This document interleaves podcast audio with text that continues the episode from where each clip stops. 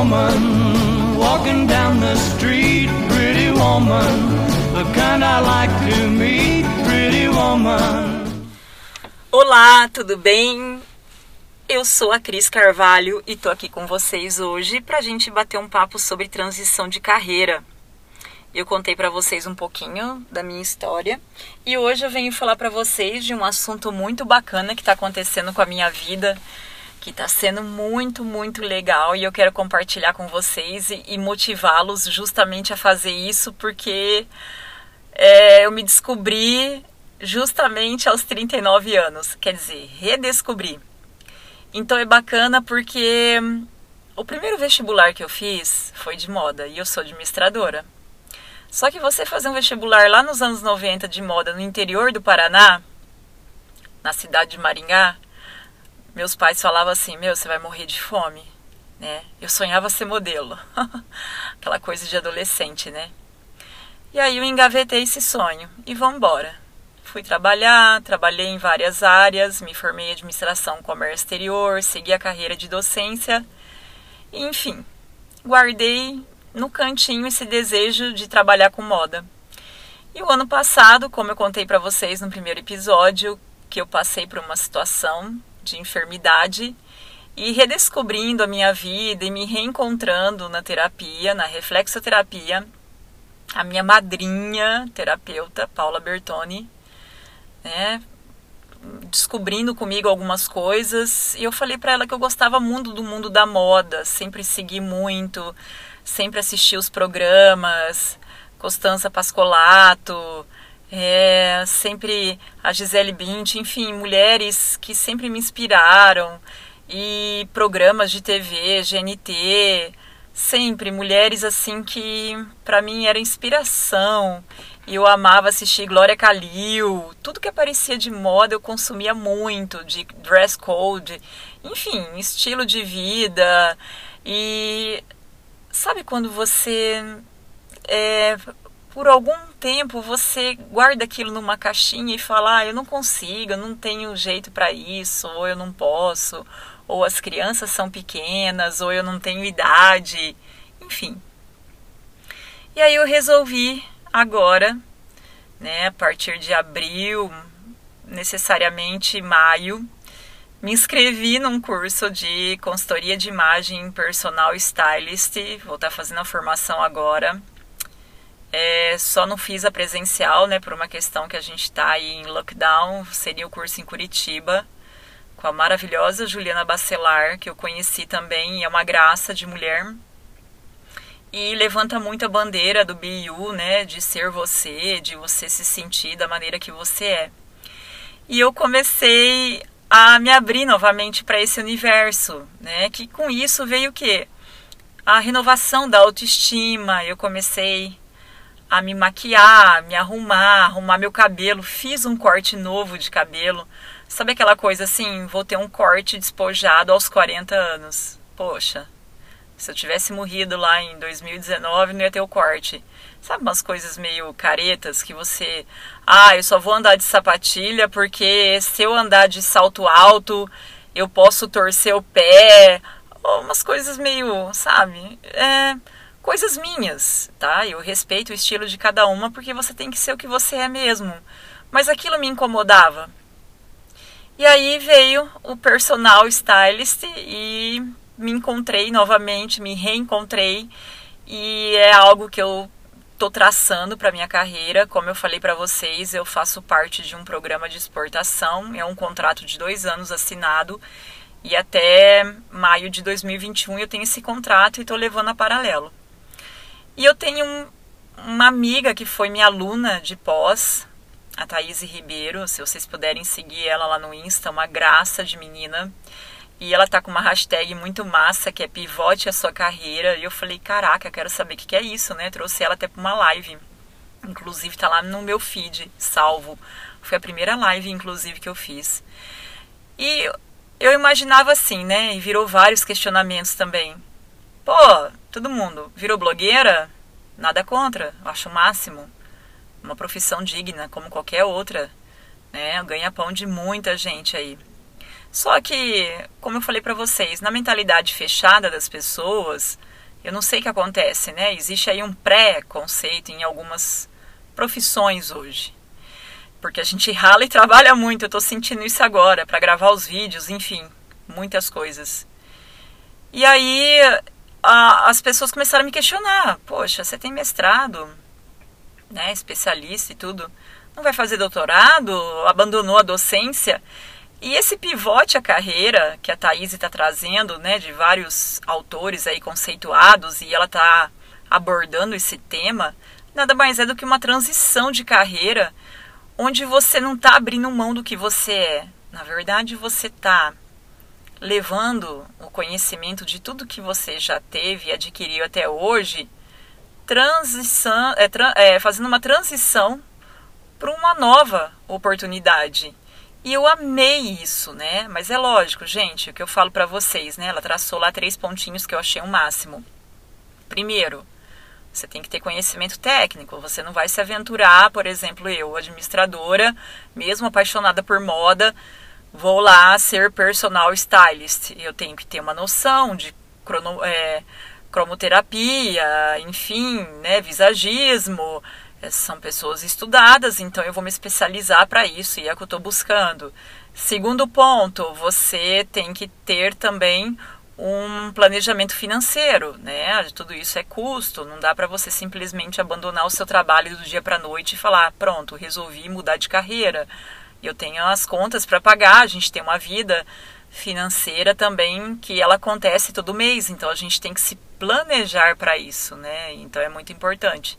E terceiro, você tem que ter uma dedicação diária, né? É, para esse novo negócio, para essa nova ideia e divulgar para as pessoas. E eu comecei a fazer isso no meu Insta.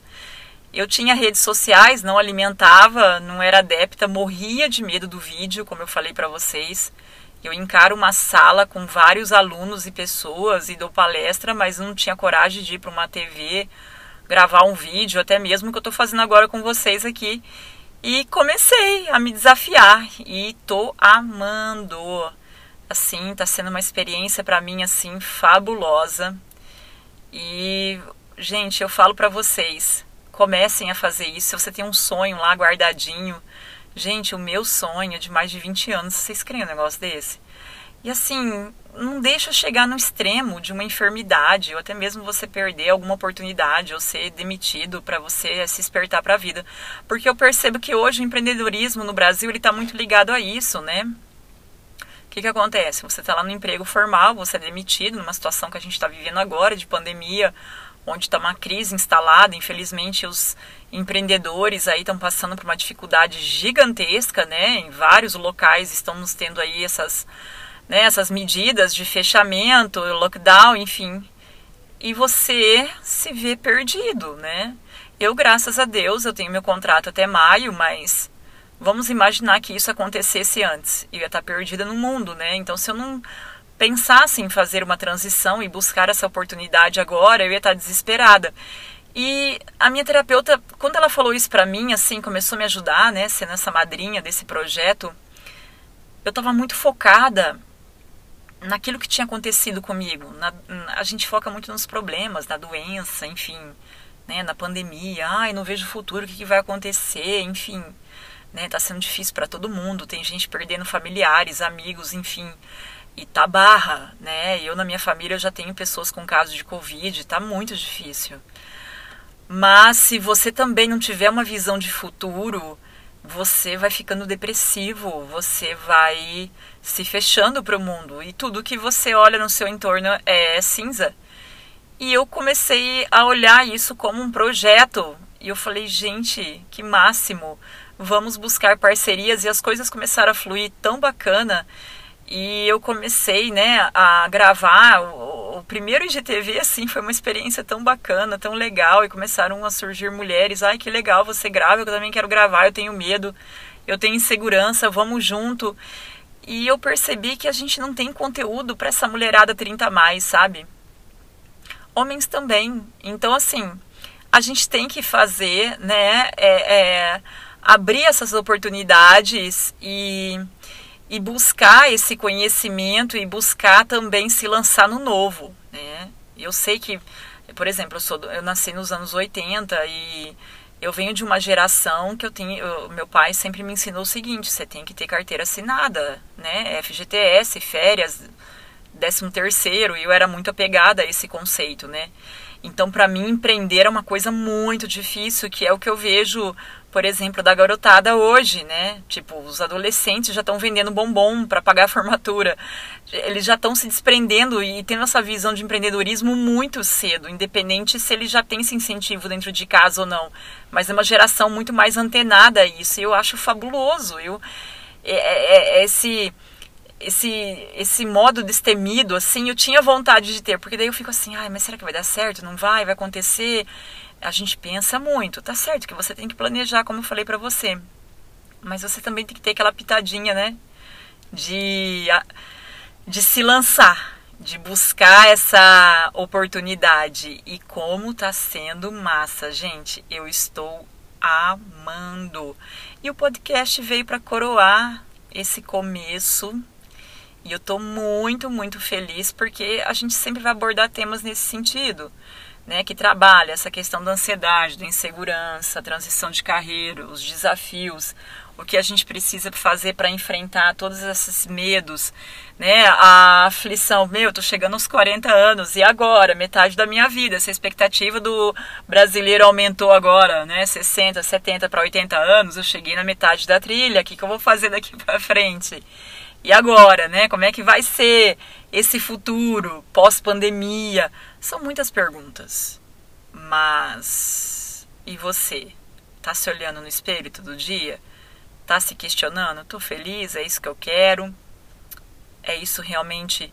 Porque olha, eu vou falar para vocês, eu acordava todo dia, eu brincava até na sala de aula, né? Piloto automático, né? Eu, eu lembro muito daquele filme do a Adam Sandler, clique, né? Aquela coisa assim que você acorda, você só vai apertando o controle remoto e vivendo, vivendo, vivendo, vivendo. Uma hora você acorda e fala: Meu, chegou, a idade bateu e eu vivi. Poxa, eu vivi mesmo. Então, assim, você chega num momento da sua vida e você fala: Caraca, já passou tudo isso. E fala: Nossa, e agora? O que, que eu vou fazer da minha vida? Né? E bate meio que ele desespero. Então a gente não precisa chegar nesse ponto, né? Então vamos ler mais, buscar informações, fazer um network massa, que isso também é muito importante, contar para as pessoas a sua ideia, né, com cautela, é lógico, mas saber que aquilo que você está buscando realmente vai ter um espaço, um mercado e bora, bora se lançar no desafio. Eu estou sendo inspirada por tantas mulheres maravilhosas, gente, a Fabiana Scaranzi é uma delas assim que eu acompanho no Insta. A apaixonada por ela, sabe? Que traz esse desafio de transição de carreira. Muitas mulheres. É, Consuelo Blocker, gente, muita mulherada assim que fala coisas importantíssimas e eu falo, gente, show, é isso mesmo. Uma tem que incentivar a outra e a gente tem que ir nessa corrente e tem que ser muito bacana. Então eu deixo isso para vocês hoje tá? Vamos refletir, olha aí no espelho. O que, que você está fazendo? Qual que é o seu desafio? Faça como eu, começa a se olhar, a se lançar esse desafio. Tá ok? Até a próxima, gente. Café e salto alto com vocês sempre. Beijo. Walking down the street, pretty woman, the kind I like to meet, pretty woman.